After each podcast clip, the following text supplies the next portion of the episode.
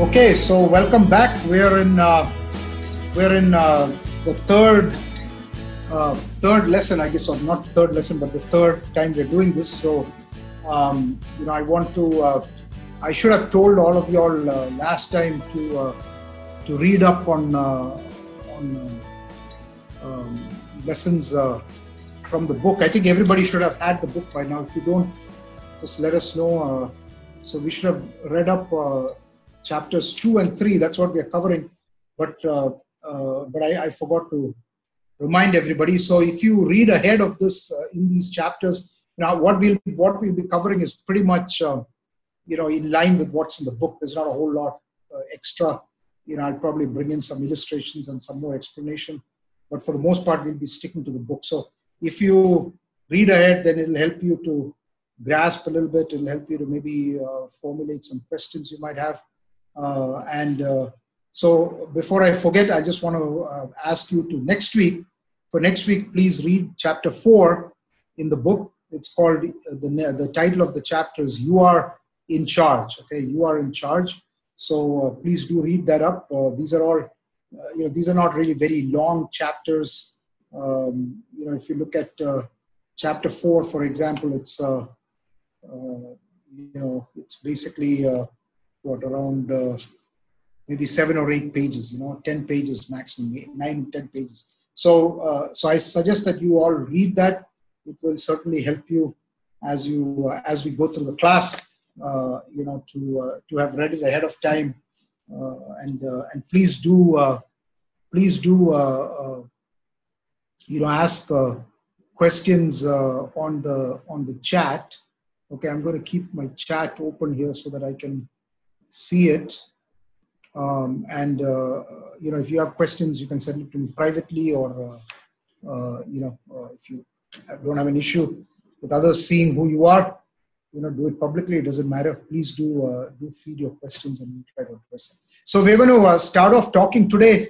Today's subject, I'll get to that. It's shaping influences and Godward orientation.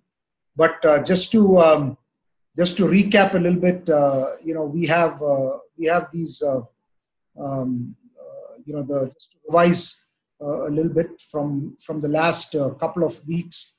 Um, so three key concepts, right? One is authority that, that describes a parent's relationship to the child. we'll talk more about that next week in the chapter called You Are in Charge. Uh, the second concept is shepherding, right? Which is what what does the parent do, right? Authority is the parent's relationship to the child. Uh, what does a parent have to do? It is to shepherd the child, right? Or shepherd the child's heart. That's the title of this thing. And then the third thing is the centrality of the gospel, that the central focus of parenting is not about raising good kids. It's not about, uh, although that might be an outcome you achieve uh, and you want to achieve, but that's not the, the, the central theme or the central goal. The central goal is to infuse the gospel, the good news of uh, you know, of, of salvation and transformation, uh, you know, through the uh, death of the Lord Jesus Christ. And that's why, um, you know, this, um, you know, this, this uh, course is not a secular course based on, uh, you know, concepts from psychology and psychiatry and all these other fields, um, you know, but rather uh, it is, it is founded on the Word of God. And in fact, as a result of that, you might find some things that uh, that we talk about that may not align with the latest and greatest thinking. And we know that that thinking tends to change right over time.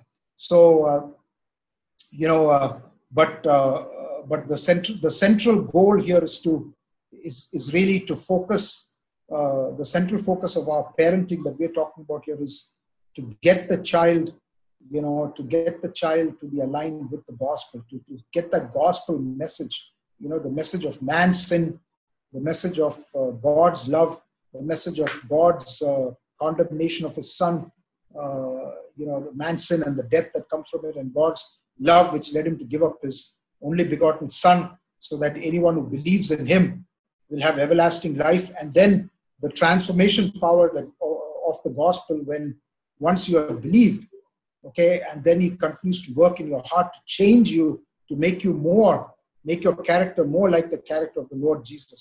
that's the that's the the, the, the entirety of the gospel, and that's what uh, you know. That, that's what your goal as a parent, you know, in the 16, 17, 18 years that you have with your child, is you want to shape them, you want to shepherd them, uh, and and and get them to really understand the truth of the gospel. Okay, and we'll talk a little bit about it today, where you know if we don't have the right goals, we end up with children who, you know, who who really do not have that Godward orientation. Okay, their orientation ends up being to do things to please people, and some of those things might be good things. They might seem like godly things from the outside, but their heart is really not right. And a lot of uh, a lot of believer families end up with kids. Uh, you know, their kids end up in that state. Uh, you know, and we ourselves have experienced that uh, in um, you know in uh, in many cases. So last week we talked about the heart, right? About how uh, you know behavior comes from the heart right? And uh, uh, you know our goal in raising our children should be to address the heart issues okay? So that should be the focus not behavior. We want we want the right behavior that comes from the right attitude in the heart okay? The right attitude of the heart.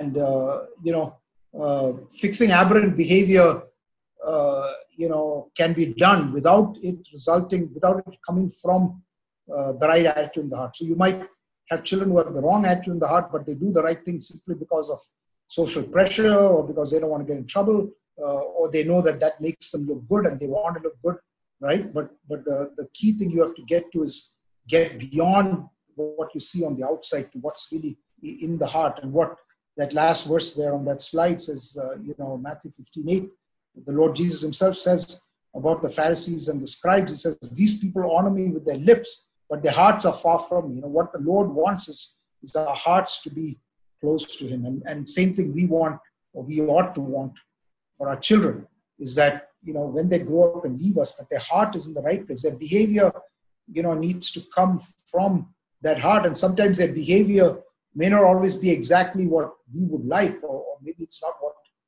people want to see. But the question we have to get to is is their heart in the right place? What is motivating that behavior? What does it show uh, about their attitude? Okay, so uh, we're going to uh, talk today about two things uh, that affect children. Okay, one is the relationship of the child to the shaping influences of life. So, you know, when we go through life, there are um, there are these these various influences that shape us. Okay, uh, all of you, all of us, myself, all of you have been shaped by various things, circumstances in your life, right? So, you know, where you grew up, um, how many kids were in your family, what your parents did, whether they were believers or not believers, whether um, you know you grew up in, uh, you know, in um, you know, in a certain socioeconomic level versus not whether you have to struggle, whether your parents have to struggle through life versus, you know, you, you grew up, uh, you know, basically having wanted, uh, living in luxury. Uh, all of these things shape us, right? And some of these are, are things that can be controlled. Some of these are things that you cannot be controlled. Shaping influences go beyond just the things that you can control. So, uh, you know, the, um, uh, there, there, again, there are other influences that happen in our life that we can't control. So, for example, uh, you know, maybe it's a death in the family. Maybe it's, uh, um, you know, some kind of a, of, a, of a crisis or a trauma that happens in the family, right? Things that are that we can't really control, and very often you'll find uh, kids later on in life that, while we may not understand it, the fact is that they get, um, you know, severely influenced by those things. So, for example, if you if you didn't have a stable home life, you know, you had uh, uh, abusive parents, whether physically or verbally or whatever, right? Um, you know, all of these things have an influence uh, on life, and we'll we'll look at some of those. It's very important to understand this, um, and I'll talk about this a little later. And the reason it's important is because we tend to go in one of two extremes. Um, you know, as as uh, as parents, sometimes sometimes we we we assume uh, on one extreme we assume that if we get all of the shaping influences right, uh, you know the child will turn out right right so if i uh, let's just take i mean our typical you know scenario right so when uh, you know when we want our kids to go to sunday school we want them to uh, memorize the, the the verses, we want them to pray, we want them to build all these good habits, right? And we think that if we surround them with that, we take them to church all the time, and, and we do all of those things. Those are all good things, okay? Um, I'm not suggesting we shouldn't do those, of course. But, uh, you know, one mistake that we make is assuming that that alone somehow guarantees that, uh, you know, your child will turn out right. You know, so we've got plenty of examples that we can, probably all of us can think about where kids who grew up in in really godly environments, what we would have regarded as godly families. Now, we may not have seen fully what was going on behind the scenes, um, you know, but uh, nevertheless, at least outwardly, it seemed, you know, things were very good, right? And then later on, they they leave. I mean, I remember uh, there's one uh, cousin of mine, much younger than me. Uh, I, I, remember her from the day she was born and how she was brought up uh, in a, in a godly home of parents. Her father was an elder in the church at some point, uh, and she was like the, you know, she was uh, she was really doted on, and and she was, uh, you know, number one in the in the Sunday school in terms of memorizing verses. And from the age of two or three, her mother would teach her all these songs, and she would sing these songs when people would come to the house, and and all these kind of things, and and and and. Uh, you know, growing up, she was somebody that we all just adored and said, "Oh, what a what a great kid she is. And then, you know, fast forward many, many years later, um, you know, she went completely off the deep end, okay, to the other side where, you know, today she is, um, you know, she is, uh, doesn't believe in God, not only that, but doesn't believe in the God of the Bible, but believes in a sort of syncretistic, new age kind of religion, um, you know, and, and just completely has rejected uh, you know Christianity. All right, now how does that happen, right? Uh, so these kind of things make very clear to us that while shaping influences are and the environment that we build around our children is important, and we should do that. That in and of itself doesn't guarantee uh, the end result. Okay, so that's one thing. One one uh, you know one extreme of how we respond to these shaping influences. The other side is we sort of assume that you know that a child is completely determined by shaping influences What happens is that we we assume that if they've had a bad uh, situation, that they can never come out of it.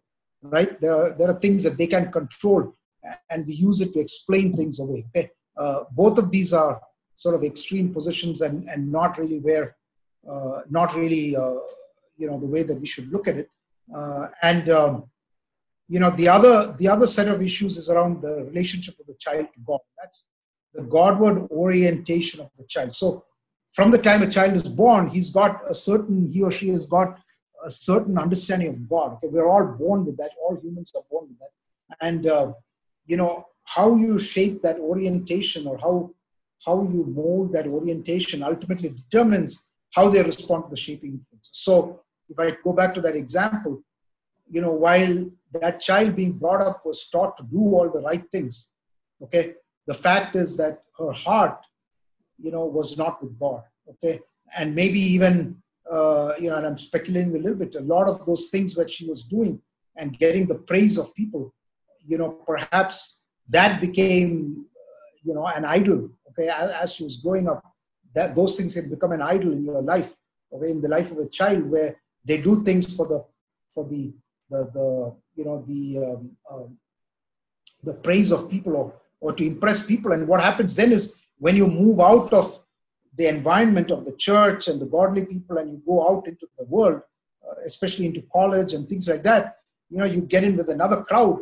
And, and, and if you are sort of worshiping that idol of, you know, people's approval and people's praise, you know, whatever they, they praise or whatever they desire, you know, you tend to go in that direction, right? Because, you know, whatever, you know, your orientation was never towards pleasing God. So that's why we need to understand the shaping influences. We need to, uh, you know, we need to make sure that our childs, our children have the right shaping influences in their life. But, uh, you know, we also need to make sure that their hearts are molded towards that, the right orientation towards God. And that's, that connects back with what we talked about last week, which is, you know, out of the heart come the issues of life.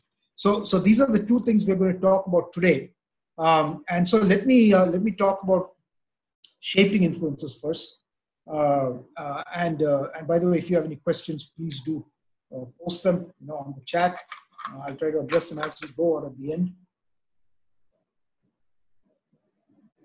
So, what are shaping influences? I've already described that a little bit. So, these are events and circumstances in a child's development years that prove to be catalysts for making him the person that he is or she is. Okay, so again, these are things that happen uh, and the environment that the child is in during their growing years, and these uh, serve as catalysts. They have a, a, deep influence on on what happens with this child or who uh, who this child becomes. Okay, so uh, and we'll we'll look at them in a little bit more detail, and you can see these um, this little picture on the on the right there, which talks about some of those shaping influences, right? Like the structure of the family life or the family values that the child grows with, or the roles in the family, or uh, you know how the family responds to failure in their life, or the history of the family. You know what are the what are the uh, the different circumstances and the events that happen in the family life.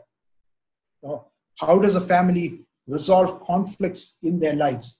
And and the Bible um, you know, if we look if we look to the Word of God, right, the Bible clearly says that um, that these uh, shaping influences are important. Okay, they are important. If we look at uh, some of the some of the verses here, so Deuteronomy six, you know, we read that all the time when um, you know when uh, when we uh, when we meet. Uh, I'm sorry, when we do a dedication of uh, of a baby, right? And and we're all familiar with it, right? It says O Israel, the Lord our God, the Lord is one, and, and these things that uh, you know that I've taught you, you shall teach them to your children and their children's children, and you shall you know put them on the doorposts and and all of these kind of things, right? So uh, you know that clearly tells us that God, uh, the Bible, and and God acknowledges that that these early experiences and the way that the child is brought up, the the physical environment, the, the emotional environment around the child has an impact, right? Uh, Ephesians 6, right? Um, you know, uh, uh, tells us that you are to raise your children in the nurture and admonition of the Lord, right? And and and uh, and, and, when you do that, you know, he will, uh, he or she will have a blessing, right? And children are to obey their parents, right? Uh, and, fathers and mothers are to raise them in the nurture and admonition of the Lord. Colossians 3 talks about the same thing. Okay? So so, what is your your child's personality, uh, his outlook on his or her outlook on life is very dependent on this, um, you know, on on on his experiences, the experiences they go through, and how they react to those experiences. Okay, uh, so as I said earlier, there are shaping influences that might be within our control. There are things that are outside of our control. So, you know, uh, an example of, of something outside our control might be let's say the family goes through a financial crisis where you know the parents lose their jobs you know, they're unemployed they have to live off savings or they uh, they just uh, have to you know have to uh, live uh, without much you know there are other kids growing up around them who have you know get all these presents on their birthdays and all these kind of things and and are living in plenty maybe the kids that go to school uh, are in a very different kind of situation and these things can also shape them right uh, and some of those things are outside the control of the parents. So, uh, so we just need to understand that. So let's let's look at each one of these. Okay, so what are some of the shape, uh, shaping influences related to uh, family uh, life or the structure of family life? Okay, so you know what kind of family do you have? Now, many of our parents, for example, they grew up in uh, in a traditional family as opposed to a nuclear family. Nuclear family means that you know just have a father, mother, and children right? Um, you know, uh, uh, whereas traditionally, you know, you sort of grew up in a home with uh, with everybody, with an extended family, maybe your grandparents were there. You know, we don't have that kind of situation anymore. Uh, you know, the multi generational family, the number of children. Okay, so um, you know, the, the the birth order of a child, you know, is is important. Okay, so you know, the personality of a child is often uh, shaped by their birth order. And I, I get to see this, uh, you know, because I have I have nine kids, okay, and they all have different personalities. So I'll just take my firstborn, who might be on the on the thing here. You know, she, uh, you know, if I can if I can say this, she's she's uh, you know, very responsible, very independent, uh, you know, kind of person. And in many ways, that has to do with the fact that she was the firstborn. She had a lot of siblings, and the expectation was always there. And was that you know, as she grew up, she would do things right to to help with, with things in the home and all these kind of things. Whereas if I take the youngest guy, you know, Josiah, you know, he's um, he's completely different. He's used to having everything done for him. Okay, which is why I now get him to do stuff on his own, uh, such as making his bed uh, in the morning. Okay, fact, the other day he asked me uh, he asked me to pay him for making his bed.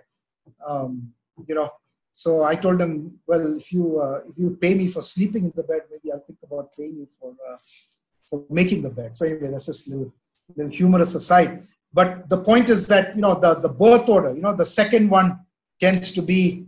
Uh, this may not always be true. Okay, I'm generalizing a little bit. Okay? The second one tends to be a little bit quiet, typically because they're dominated by the firstborn. Okay, um, you know, uh, again, the, the age difference between children, okay, the number of children, all of these things have an impact on the child and they shape who the child is. So, so if you've got a child that's somewhere in the middle, and um, you know, uh, sometimes um, you know they tend to be sort of caught in the middle where uh, you know, so so so if you take like my kids, okay, so if I've got you know, I've got nine kids, so somewhere in the way one of them will be like another firstborn, you know, because the first three or four end up going away, and then you know the fourth person or somebody becomes sort of more like a firstborn, right? Because they got to take on more responsibility. So it's important to understand these things and how you know how the families blend, how the, the personalities blend within the family, and all of these things can impact the child. Okay, and a lot of these are things that you can't control. The family you're born into, your birth order, right? Who your parents are, um, you know, the background of your parents these are things that you can't control. The structure of family life is, is generally, uh, for the most part, things that are outside your control. It just sort of happens, right? It's what, it's what God allows. Um, so you move on and you look at the role, uh, the family roles. This has an influence, okay? What is the role of the father and the mother? So, uh, you know, when we talk, and by the way, these these shaping influences impact people even, you know, when they become adults.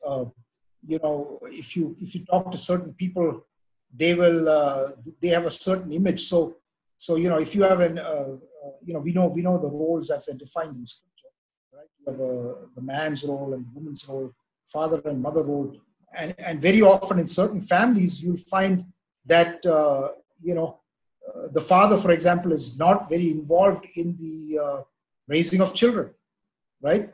Uh, it's a mother who does everything, okay, which is not really biblical, uh, but that's the way it is. And what happens then is that when that child grows up and becomes a parent uh, himself, um, you know, he thinks that his role is not to get involved; it's his wife's role to do everything, right? Uh, and um, you know, uh, what is it that par- that children do? Okay, so if you grow up in a, ho- a home where you know the shaping influences that as a child you never did any work okay you always had servants do the work or your parents did the work you know um, you know, as you grow up, you think you, grow up with this influence that you know people are going to be there to do everything for you, right? You don't learn responsibility.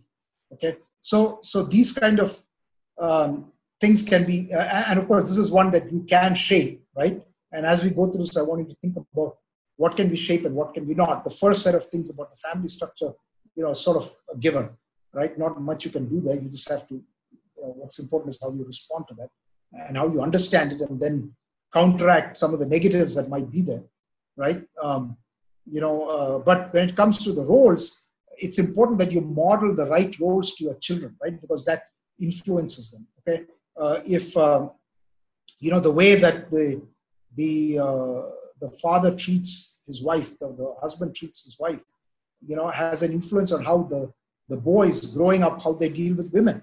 Okay, how they respect women. You know, whether they respect them or don't respect them. Okay, so, so that's family roles. Um, you look at family conflict resolution. Okay, so how does the family deal with conflict? You know, do they, some families don't want to talk about it.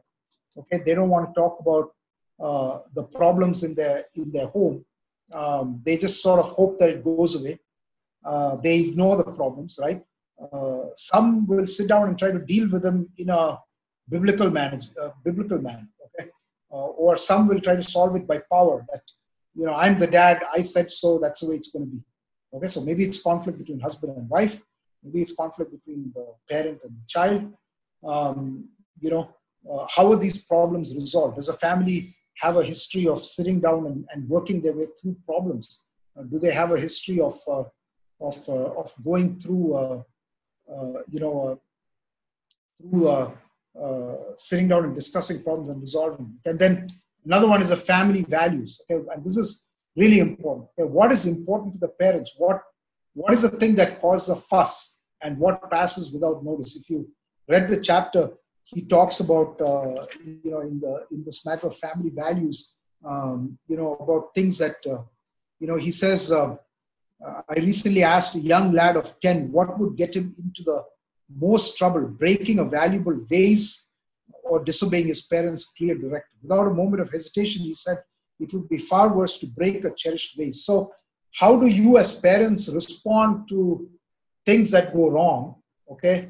Uh, you know do you um, make more of a fuss over character issues uh, that uh, your your children uh, you know evidence? Or do you make a bigger fuss when they mess something up or you know they do something to spoil your reputation you know do they get the impression that people are uh, people are more important than things or things are more important than people right what are the philosophies and ideas that the child hears so when they hear you talk about your job um, you know what do they hear uh, about how you deal with your boss. So when you think about, for example, authority, okay, how do you deal with authority? What do they hear from you uh, about, you know, do they hear you always coming and complaining about your boss and about government and about the police and about all these kind of things, okay? So, so these are philosophies and ideas that children pick up. Okay, what do you get stressed over? What is it that causes you the most stress? Is it when you can't find something, or is it when you know a child, uh, you know, uh, does does something that displeases you or or messes up your routine or uh, you know disturbs you when you don't want to be disturbed right uh, you know do you get stressed when uh, you know when uh, you know one of the things we all get stressed over is we're late okay? So all of these things uh, again you know constitute family values that shape uh, the the child okay? They're shaping influences. Where does god fit into the families right? So for example you know your uh, how often do you go to church? How, how, how important do you take right? Do you show up to church on time? Uh, that shows how important because the child sees you rushing off to work because you can't be late okay and uh, then um, uh, you know uh, because uh, you um, you know you you know you're, you're you're always rushing to make sure that you get to work on time but you don't have that same sense of urgency when you want to come to church, right? So, what is the, the, the, the vibes, the signal that the child is getting from that? It is obviously that your work is more important than your than church, okay, more important than God in some ways, right? Uh, and and and these are the, the things that they pick up, right? So, family values is something. It is it is a set of shaping influences that we do have a lot of control over. We can be very deliberate about this, and uh, and it's very important that that as parents we are prayerfully doing, uh, you know, prayerfully setting these kind of values that our children see. Okay, and and if we have things in our past, you know, in the structure of family that cause negativity with our families today, you know, we need to counteract those by making sure that we are shaping values that are very different. Now, what are the boundaries within the family? What is permitted? Okay, what are the limits within within your family? Right? What is allowed? What is not allowed? right? So all of these are, are aspects of family values. Okay, we talked about family roles and conflict resolution. Then how does a family respond to failure? Um, you know, how does a family respond when the children fail? So let's take an example that we can all maybe relate to. You know, your child uh, uh, fails an exam. Okay, this is obviously a big thing in the Indian culture. You know, you want your child to get you know 90% or whatever, get an A plus uh, you know, how do you make the child feel? Let's say the child, uh, you know, uh, they're in Sunday school and they're supposed to go and do some something, okay, and they they mess up, okay. How do you respond to that, right? Do you get mad at them? Do you make them feel foolish? Do you mock them? Do you compare them to other children, or do you encourage them? right? So this is really important as well. And this, these are influences that shape a child. Okay, as a child is growing up, if they feel that that they can't fail, like when they fail, um, you know, they're going to be, um, you know, given, um, uh, you know, negative treatment. They're going to be, um, you know, not made to feel foolish. Then they will develop this fear of failure, right? And, and that can be really hampering to them, right? But encouragement, right? Again, there's a difference between failure due to child not working or not doing their best or whatever versus you know this child does their best and they still fail right so so you got to understand uh, you know whether it's grades whether it's performances whether it's all of these kind of things the way that you respond to that is forming a shaping influence in the right life of the child um, the history of the family okay um, history of finances as i said earlier you know how did the child grow up did they grow up in with plenty or did they grow up with you know without that much, right? Uh, has their family life been stable? Uh, has there been constant change? Uh, was there a death in the family? Or did they lose a father or mother? Uh, all of these things can have, uh, you know, can influence the way that they think, you know, and as we're going to see now, what's important is not so much, you know, as I said, some of these you can control, some of these you can't control, right? but what is most important is how you know how do how do we train the child and how do we how does a child respond to these things and that's where uh, you know but before i get there let me just talk about uh, I, I did allude to this earlier the mistakes right one is one mistake in understanding shaping influences assuming that the child is a helpless victim of the circumstances in which he was raised in other words you know we just say oh well you know that child grew up without a father or without a mother or had an abusive father who left them and went away and, and therefore he's a helpless victim. What can you do, right? Um, the other is saying, is a denier, saying that the child is unaffected. So you can say, well, that doesn't matter. Okay, so there's always, always a tendency, uh, sometimes among Christians say, well, it doesn't matter. You know, God is in control of everything, and, and what happened to the child, you know, he should be able to overcome that. Both of these are sort of extremes, okay? So, um, you know, child rearing is not only about providing the best possible shaping influence, that's important, but uh, you know, as I said earlier, good shaping influences will not automatically produce good children. As I give you an example there, uh, and many of you know other examples where you know children are brought up in the right way. Maybe they've been to church, they've done all the right things. Parents have been godly people. Still, they're children. You know, we've seen children of evangelists go off, you know, uh, in the opposite direction. Uh, but what is important is how does a child respond, right? And that's where the shepherding comes in is there are these circumstances okay what you can control it's important that you control what you can uh, determine it's important that you determine. But there are all these influences that come in the life of a child and it's important that these are things that god allow in your life and you as you and i as parents have to use these to train the child to deal with it right? And we ourselves have to deal with it and respond to them in a way that uh, that, uh, that allows that child to learn something about God and build this thing called Godward orientation. Okay, so Godward orientation of the child determines how he or she responds to shaping influences. Okay, so let's just turn to this passage in Proverbs chapter 9. I'll just read it here Proverbs chapter 9, verses um, 7 10. Okay, Proverbs 9, it says, He who corrects a scoffer gets shame for himself, and he who rebukes a wicked man only harms himself. Do not correct a scoffer, lest he hate you. Rebuke a wise man, and he will love you. Give instruction to a wise man, and he will he will be still wiser. Teach a just man, and he will increase in learning. The fear of the Lord is the beginning of wisdom, and the knowledge of the Holy One is understanding. Okay, so what, what are these verses telling us? It's telling us that you know that um, that um, you know that that correction and rebuke, right? Um, you know, depends on the uh, on on the wisdom of the child, right? So if you give instruction to a wise man, if you rebuke a wise man, he will become wiser, right? If you teach a just man, he will increase in learning, and ultimately, wisdom comes from the fear of the Lord. So how do you how do you make your children into wise children, wise children who will listen to rebuke it's by instilling in them this fear of the Lord, because that's the beginning of wisdom, and the knowledge of the Holy One is understanding. Okay, and um, and when we talk about Godward orientation, we're talking about who do children, you know, what do they learn about God? What do they learn, grow up understanding about God? And all children, you know, if you go back to, you know, David said, in sin did my mother conceive me. Okay, very often, um, you know, we think children don't know anything.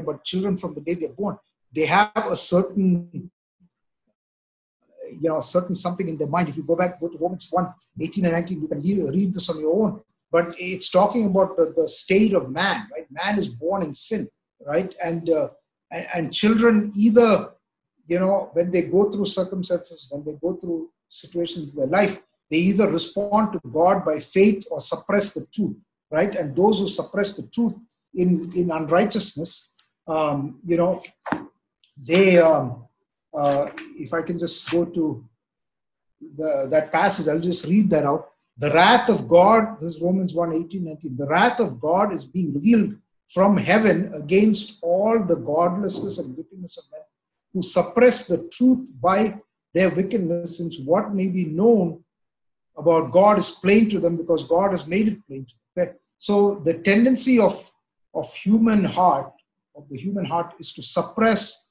the truth of God.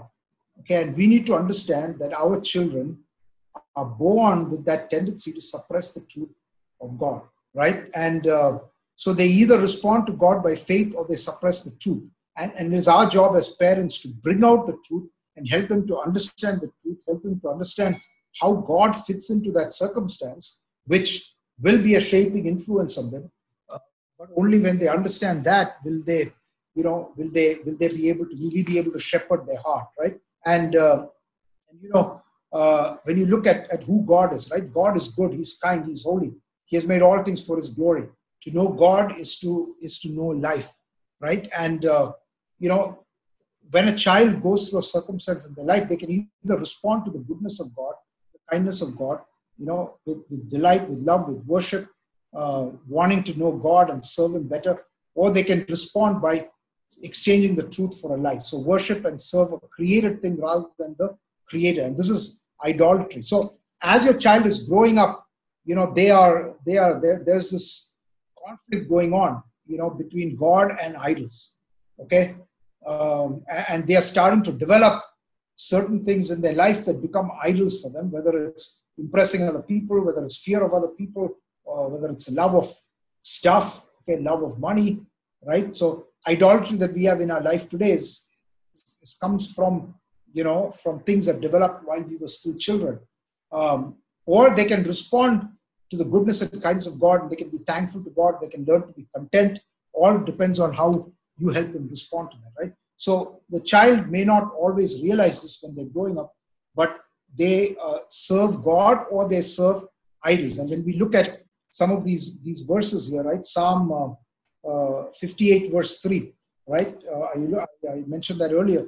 Even from birth, the wicked go astray. From the womb, they are wayward and speak lies. So, very often, parents uh, don't want to talk to them because they think that you know this is too, this stuff is too deep. Okay, we don't want to talk about sin. We don't want to even consider that maybe our children are sinners, right? But you have to have this understanding that your child is born in sin. They're not only born in sin, they're conceived in sin, right? Uh, Psalm 51 5, David says, Surely I was sinful at birth, sinful from the time my mother conceived me. Okay, so even a child in the womb, coming from the womb, is wayward and sinful. Okay, so, uh, you know, sometimes, you know, we have this wrong idea that man becomes a sinner because he sins. That's not true, right? The truth of the word of God is that the man is a sinner and therefore he sins. He doesn't become a sinner because he sins. He sins because he is a sinner. And, and we need to, first of all, accept and understand that, that every child is a sinner, right? And we need to tune them toward this Godward orientation in dealing with the things that happen. So, what are some of the idols? Uh, what are some of the idols in their life? Uh, the fear of man. So, you know, when you start and, and think about this as we're going through this, think about all the ways in which we instill these this kind of idolatry into the life of our children, okay, into the thinking, the psyche of our children. Okay, fear of man. How do we do that? Okay, we we tell we tell them, well, you can't, you know, uh, say you've got a somebody older, somewhat older kid, and they wear some clothes, and say you can't wear that clothes. Well, why not? But think about what people are going to say. Okay, what are we teaching them? We're teaching them the idolatry of fear of man. We're not explaining to them why that clothing may not be of a nature that that uh, that honors God, right? Uh, evil desires, lust, pride, conformity to the world, right? Trying to be more like the world. So you buy them the uh, you know the latest fashions and the latest kind of thing. What are you teaching them? That you know what these are the things that are fashionable in the world. So it's important that you have them, right?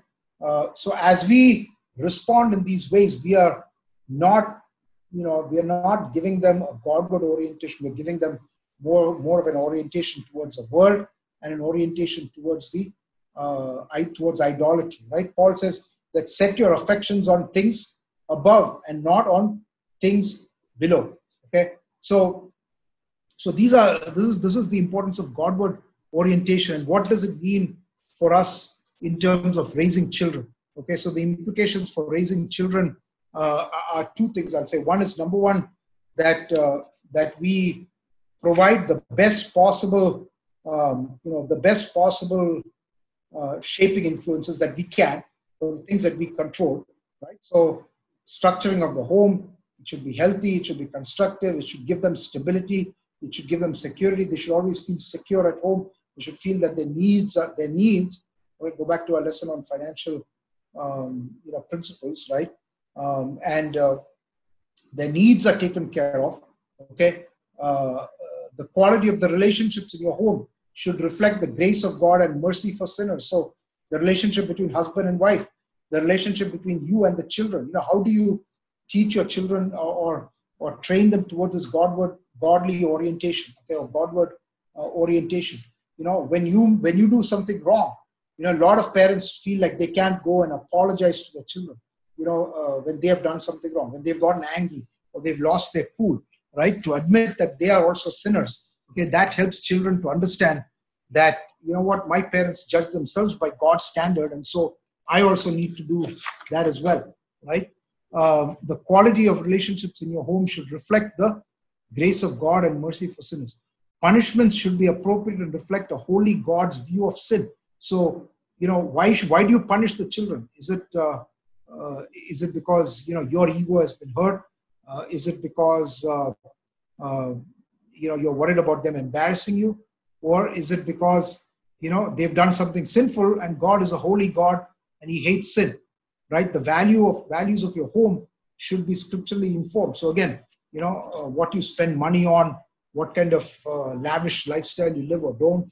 All of these things drive your value, right? So, so we need to we need to take these shaping influences especially the ones we can control seriously, and we need to build these shaping influences in a way that uh, that uh, you know that that are positive for the children. But more than that, we need to understand that shepherding a child's heart involves developing a Godward orientation, responding to shaping influences. Okay, so so uh, you know how do they respond to the goodness and mercy of God? You know how do they do that in faith and not in unbelief? How do they grow to love and trust the living God and not turn to idolatry and self-reliance, right? So, so simple things like when you're going through a difficult time, you know, maybe uh, you're struggling to put food on the table, okay? Uh, or uh, maybe you've lost your job, okay? Or maybe you've got some serious issue, a health issue in the family, a parent or another child uh, has gotten sick with some kind of a terminal illness. You know, how do you respond to that, right? So you can see, uh, you know, many uh, many families where children, when something like that happens, say a sibling dies, okay, due to um, you know due to uh, an illness, right? Uh, it's very traumatic. Um, you know, uh, and many children will sometimes, as they grow up, especially if they're a little older, uh, that can become a pivotal uh, event in their lives that takes them away from God, right? So they, uh, you know, because at that point in time, they, their view of God is such that you know they think that that's unfair. Okay what has happened is unfair. Why did god do that? Why did he allow that? Okay and then they can turn away from the faith right? So that's turning away from that godward orientation in responding to those shaping influences. So uh, these are things that happen that we can't change, but it's very important that that they turn to God, that we train their hearts, we, we, we, we impress upon them, uh, and they see us relying on God in those circumstances. So the point I'll make here is just this: that that uh, there are a lot of things in our in our backgrounds that we can't control. There are a lot of things that we can control. The ones that we do, it's important that we do the right things there. But beyond that, what is more important than that is, is how we respond to that. The example that we set. And that's why Deuteronomy 6, God says that, you know, you need to understand the word and you need to live by it, right? So that you can be an example to your children. Okay. And so your children look at you. So you cannot expect your children to be any more spiritual than you are. Okay. You cannot expect your children to respond to problems as they grow up any much differently than the way you do. Okay, so how do you respond to problems in your home? Um, you know, if that doesn't show Godward orientation, you can't expect. You know, if you think about life as a whole, there's always this principle of deterioration. You know, uh, you know that um, uh, you know you reap the the you sow the wind, you reap the whirlwind, right? That you know you may be doing things at a certain level. You know, not all of that may, may make its way down to your children, right? So so if you know, you can never, by the grace of God, it can be different, and we know that God sometimes pulls people out of difficult circumstances and brings them up. But you know, why has God put these children in our homes, in Christian homes? Okay, that's because He's He's given them uh, much different situation than say your typical child who's brought up. You know, we have testimonies of some of our brothers and sisters in CBF who were brought up, you know, without with fathers who were drunkards or who were, who are wife abusers and all these kind of things. And we, we hear from them how that scarred them. Okay. And then we see that God in his grace still reaches out and pulls them out. Okay. But you know, I believe that God has placed our children in our homes, you know, with the intent that we will model the right things to them. He's given our children a blessing, and that blessing is that they are placed in a Christian home. They are placed in a home where the father and mother know the Lord okay and so how sad it is if we don't live our lives as parents as husbands and wives uh, in a way that shows you know the love of god that shows the grace of god to our children you know we are taking that position of advantage okay and destroying it completely right uh, you know and and god may still be gracious he might still bring them through it you know through through various means uh, but we have squandered an opportunity you know, if we don't model this kind of Godward orientation to our children. Okay, and uh, you know, we'll just uh, close with an example of Joseph, and I'm just going to read, uh, you know, uh, read what's in the book here. If you have the book, you can follow along in page 23, the bottom part. You know, this is an example of Joseph and how Joseph uh, is a biblical character who had a lot of things happen in his life. Okay, he was, uh, you know, the, the second last son of of Jacob, the patriarch. Uh, and, and, you all know the story, but let me just read this. You know, biblical stories show that shaping influences are not the whole story. So here we see is making the point I said earlier that just because things go wrong, okay, circumstances go wrong, it doesn't mean that the child has to come out on the wrong side. Okay, um, you know, shaping influences are not the whole story. Think of Joseph. His childhood experience was far from ideal. His mother died while he was young. He was his father's favorite. His dreams inflamed his brother's hatred. He was further alienated from them uh, by his father's gift of a coat that set him apart as their authority. His brothers betrayed him. He was thrown into a pit. Opportunistic slave traders bought him to profit from his resale value. He was double crossed in Potiphar's house despite his honor and his integrity. He was imprisoned. Even there, he was forsaken by those whom he had helped, like the baker and the butler. Here was a man who you would ex- a man you would expect to be bitter, cynical, resentful, and angry. If man is only the sum total of influences that shape him, that would have been the result. So if, if man is only the sum total of influences that shape him, Joseph would have been a bitter, cynical, resentful and angry man. Instead, what do we find? When his brothers threw themselves on the ground, begging for mercy, Joseph said to them, Don't be afraid. Am I in the place of God? You intended to harm me, but God intended it for good, to accomplish what is now being done, the saving of many lives. So then, don't be afraid. I will provide for you and your children, and be reassured. And he reassured them and spoke kindly to them. This is in Genesis chapter 50, verses 19 to 21. So, how do we explain Joseph?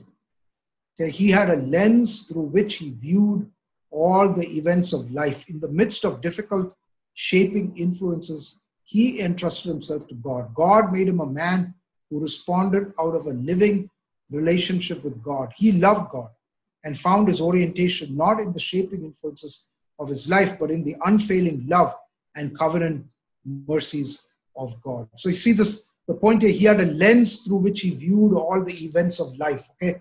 And that's what Godward orientation is about, is having that lens, okay, that says, you know, whatever is happening in our life, I look through that lens and then all of a sudden it looks very different. It's like having that colored lens. You know, if you look, you have a blue tinted, uh, you know, glass, you look through it, everything has that haze of blue, right? You change the color, it looks different. You know, we need to have those biblical lenses, okay? And, uh, and our job as parents uh, is to, you know, provide the best shaping influences, but then also train up our child to have that lens, the lens of the Word of God, the lens of, of who God is, His nature, His character, right? And, and use that to shape their hearts so that when they look at things in life, so that that lens stays with them and later on, you know, when they're on their own and they're looking at life, they start looking uh, through that lens. And it's not an easy thing, uh, but uh, it requires effort. It requires constant, um, you know,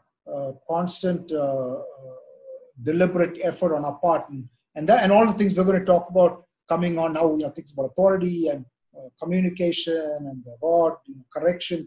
All of these things are about you know how do you go about giving your child this lens? You know, how do you go about developing a Godward orientation? Okay, and and frankly, you know the advantage that all of you have uh, that all of us have as parents who know the lord who desire to live for the lord you know is that presumably we are supposed to live by this lens. You know we have this advantage you know that we know what this is so that we can give this to them. Think of all the children who don't have that right? And uh, and what an advantage our kids are, are at because of this. But then you know the, the the flip side of that is that we we often you know we uh, we lose that advantage. Okay, we by our own actions, by our own sort of adoption of worldly standards, by responding to circumstances in our life in a worldly way, you know, our children pick that up, right? And then you're sort of marring that lens. You know, the lens of God word doesn't look, it's not as clear anymore. Okay, it becomes a faded mirror, right? And and and if you're not looking at things that way, if you're not teaching them to look at things that way, they start looking at it from a worldly way, and then instead of a Godward orientation, they start building these little idols uh, in their life. Okay, so that's uh, that's pretty much what I had to cover in the lesson today. Um, and uh, next week we'll talk about uh, you know you're in charge. Please do read chapter four. Uh, I don't see any questions, so I don't know if anybody wants to jump in and make some comments. Maybe uh, maybe you have some illustrations or you know or examples from your own life where you have seen, you know, and some of the things you've done to give your children a Godward orientation, please, please do share. I know everybody's hesitant, uh, but you know, the more that you share uh, about these things and your experiences, I think that will be an encouragement to others. So uh, I'll just open it up. Anybody wants to jump in and ask any questions or or share. Again, we're just setting the foundations here. We'll start getting into the more practical parts later press of the mute button. Charlie. Uh, yeah, Georgian. Uh, yeah, um, yeah. Coming to uh, coming to shaping influences, I think uh, I think one of the things that uh, I have found to be effective is uh, when we take certain decisions for the family. Mm. the kids often, I mean, they have a different way of seeing as to what is right and wrong. Mm-hmm. And sometimes instead of I mean, the natural tendency is to just brush them aside and say, no, this is what we are going to do. but uh, sometimes i've seen that uh, just sitting and explaining to them as to why certain decisions are taken and and and, and what is the lens that we are putting on when we Yeah. are making a decision uh, actually helps them to reason as well uh, we may not convince them with our first decision but eventually as they see how we are taking decisions uh, i have seen that uh, they are also over a period of time able to understand that okay this is how decisions are taken in this Yeah. way. there is a Yeah. behind it so i've seen that uh, work Yeah, so Charlie, you're, you're absolutely right. Thank you for sharing that because um, it's uh, even in the small decisions, right? Uh, you know, and the more they see that, and what they learn by that is the example is that for you, you know, the way we make this decision is is what is what is the driving the, the driver behind it, right? What is the force? What is the motivation behind it? You know, why do we decide to do this thing or not do that thing, or go in this direction or not in that direction? And very often we make the mistake of thinking that children don't understand. We, we undervalue their capacity to pick things up. But you're actually absolutely right. Uh, you know, to the point I made about them learning from our example. You know, the more they see us making decisions guided by the Word of God. You know, even decisions like where we send them to school, right? So, for example, you're sending them to a particular school, and uh, you know, I know there've been some parents here, um, you know, who who uh, were ch- sending their children to a certain school and they felt like you know the the kind of stuff being taught there right was was was wrong you know in a particular direction from a religious perspective or whatever right? It was teaching the wrong things and they took a decision to take them out of that school and put them somewhere else right? Discussing that with them and helping them understand the basis the foundation on which we make decisions uh, that develops that godward orientation in them.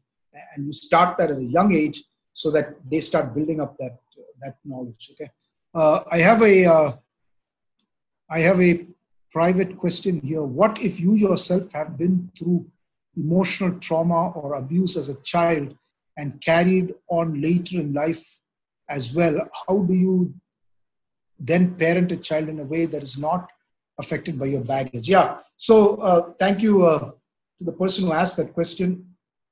And uh, you know, I mentioned the example of people who didn't grow up in a in a home like a, a godly home, a, a, believing home, a Christian home, and and have been through this trauma. And that's exactly why uh, you know this the whole point of this lesson really addresses that, right? So it is that shaping influence, and you need to be aware, right, of of that shaping how your shaping influences might be getting reflected in the way that you are dealing with the children. So remember a point I made here, right? The shaping influence is not, um, you know, I think uh, it's in, uh, if I can go back to the, the, the slides there.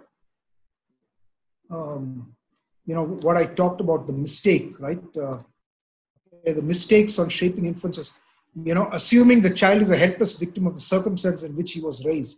Okay, so I'll just expand that to say, you know, assuming that because you went through that circumstance, therefore you and your next generation everybody is going to be scarred okay? Uh, the good news is that you are if you are now in christ okay? Christ has forgiven you right? He has taken you out of uh, out of that uh, circumstance right? And uh, and he has given you a new life okay? Number one. Number two you know that this can have an impact and therefore you go and you appeal to the grace of god and you're cognizant about this danger and you prayerfully make your decisions and you, you, you get counsel you know you, you immerse yourself in the word of god and you, you cry out to god for his mercy that you know what god i was brought up with the abuse. I experienced abuse. Please you know and, and, you know you pray pray and ask for the grace of god that that you would be you know you would not reflect that in your relationship with your children right? That baggage uh,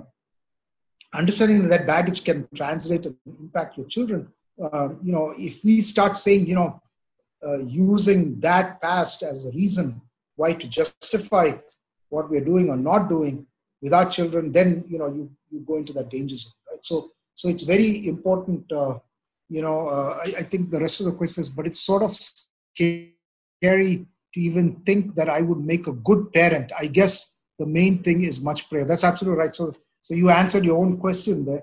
Um, you know just keep in mind, you know, let's not discount the grace of God. Okay? God uh, has brought you out of that, right? He has given you new life. He has adopted you as a child, despite your background. You know, he doesn't hold that against you um, and so we are not you know we don't have to be slaves to our past okay uh, and, god can break you free of that but having said that you're absolutely right it requires much prayer uh, and it requires that awareness right awareness of the dangers of my past coming in and interfering uh, it, it, requires that you and your husband uh, you know um, that both of you understand this you understand what you have been through and that you have that strong relationship and you serve as a guard on each other right? Uh, to be able to prevent these kind of you know past the experience of the past from from becoming something uh, you know, becoming a danger in, in, in the life of your children. Okay good question any other questions or any comments please do share examples if you guys if you have good examples or bad examples it doesn't matter uh, you know please do share Jachan, this Kishore here. Yeah, um, sure. I have a question. So I think this also refers to a figure that you showed in the first session that was authority. Authority mm. is given, but it isn't to be executed in an authoritarian way. Yeah. And um, related to that, and being a negative, um, um influential figure in your child's life, uh, how do you find the balance between requiring discipline and yet not being um, how do I say overtly violent in yeah. that sense. Yeah, yeah. Uh, I find it difficult. You are yeah. either lenient and you ignore it, which is not good, mm-hmm. or you know you are. It almost seems like you're unnecessarily um, disciplining your child, or too many times you're disciplining a child, or you're you're just whacking them too many. Yeah, you know, just, yeah. That's two extremes that I find in myself. No, I yeah, you're right. Uh, so so we we'll talk more about that when we get to discipline. But uh, but I think that distinction is important, right? Is is to do the disciplining in love and for a purpose, right? So when you're when you're disciplining in anger, your motive can't be right. Okay, the the the the anger of man does not uh, you know bring about the righteousness of God.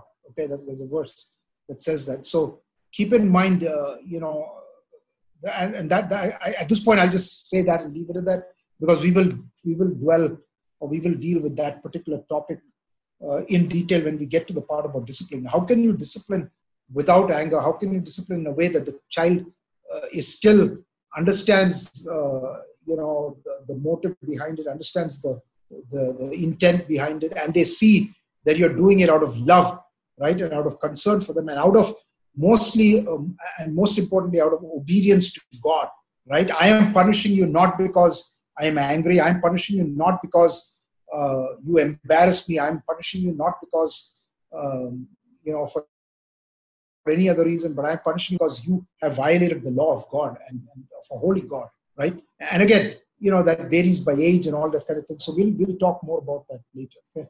Um, so uh, let me uh, just uh, hold on one second.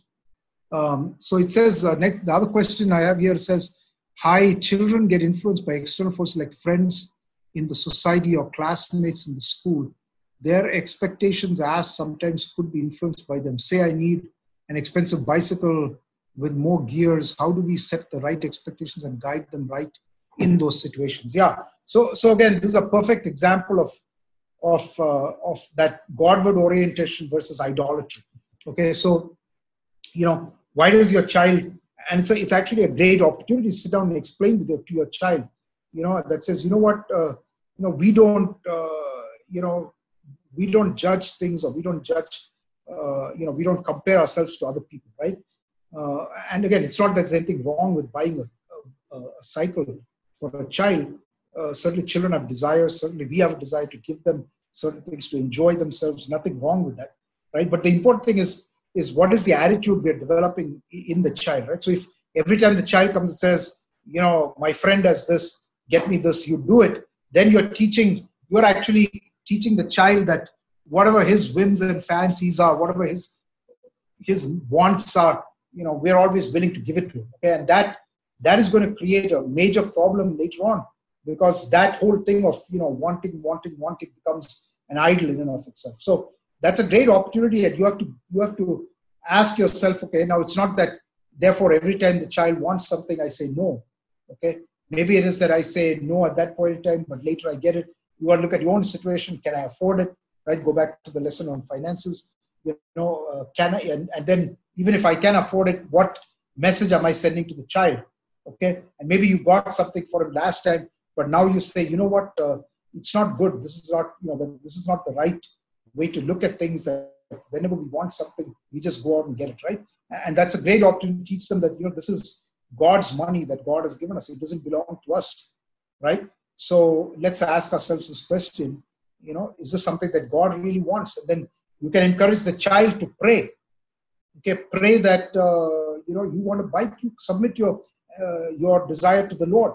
Okay, bike or whatever it is. Okay, you submit that desire to the Lord, and and you maybe give them a chance because you know, I've heard stories of parents who maybe couldn't afford something, but they asked the child to pray, and then you know a few months later somebody brought him a gift, uh, you know of that, and and you can just imagine what that does to the child versus you just giving it to them and them praying and the Lord answering that prayer, right? And if the Lord doesn't answer the prayer, you know, you tell them, you teach them then that, you know what, the Lord is sovereign. He knows what's best for you. You know, and maybe he doesn't want you to have a bike at this point in time, right? He's using bike as an example. So, so these are, as we go through this lesson, you'll find that, you know, the way you train children is not, you know, Deuteronomy 6 says, you know, when you sit down, when you stand up, you know, when you walk by the way, right? Uh, it's not just formal teaching. You have to teach them in the flow of life, right? And this is a great example to teach them and bring that Godward orientation into their thinking in the flow of life. So, so these are great opportunities when you're children. So you should get upset at your child and and and scold them because they keep coming back and saying, "Well, Johnny's got this," or you know, somebody's got this. Can I have it? Right? Can I have that? And my kids say this all the time. You know, can I, uh, you know, can I get a better computer? Can I get a better phone? Can I get that? Can I get this? Right? And uh, you know, it's think of all of these as teaching opportunities because it should not be surprising that your child, uh, you know, is selfish. It's not be surprising that your child always wants whatever it pleases them. Okay, because after all, they're sinners, right? Their their orientation is towards themselves. It's towards selfishness, right? and and our job is to shepherd their heart away from that you know towards the godly orientation. Okay? So so i, I would take these as great opportunities you know and thank the lord for them and then ask the lord to give you wisdom to deal with okay? For a while. So i think uh, it's almost 12.45 so i want to wrap it up. Um, please do uh, read uh, chapter 4 in the book okay? Uh, as i said chapter 4 is you're in charge and this is all about authority okay, and what, what it means to have authority uh, in the home. Uh, and then after that, the following week, we'll study about examining your goals. So uh, please uh, read this chapter. It's, uh, it's not a very, very long chapter, as I said. Um, it's about 10 pages, maybe yeah, about 10 pages. So please read chapter 4 in the book before next week. And if you have other questions, feel free to send them to me by WhatsApp or whatever. Thank you, everyone.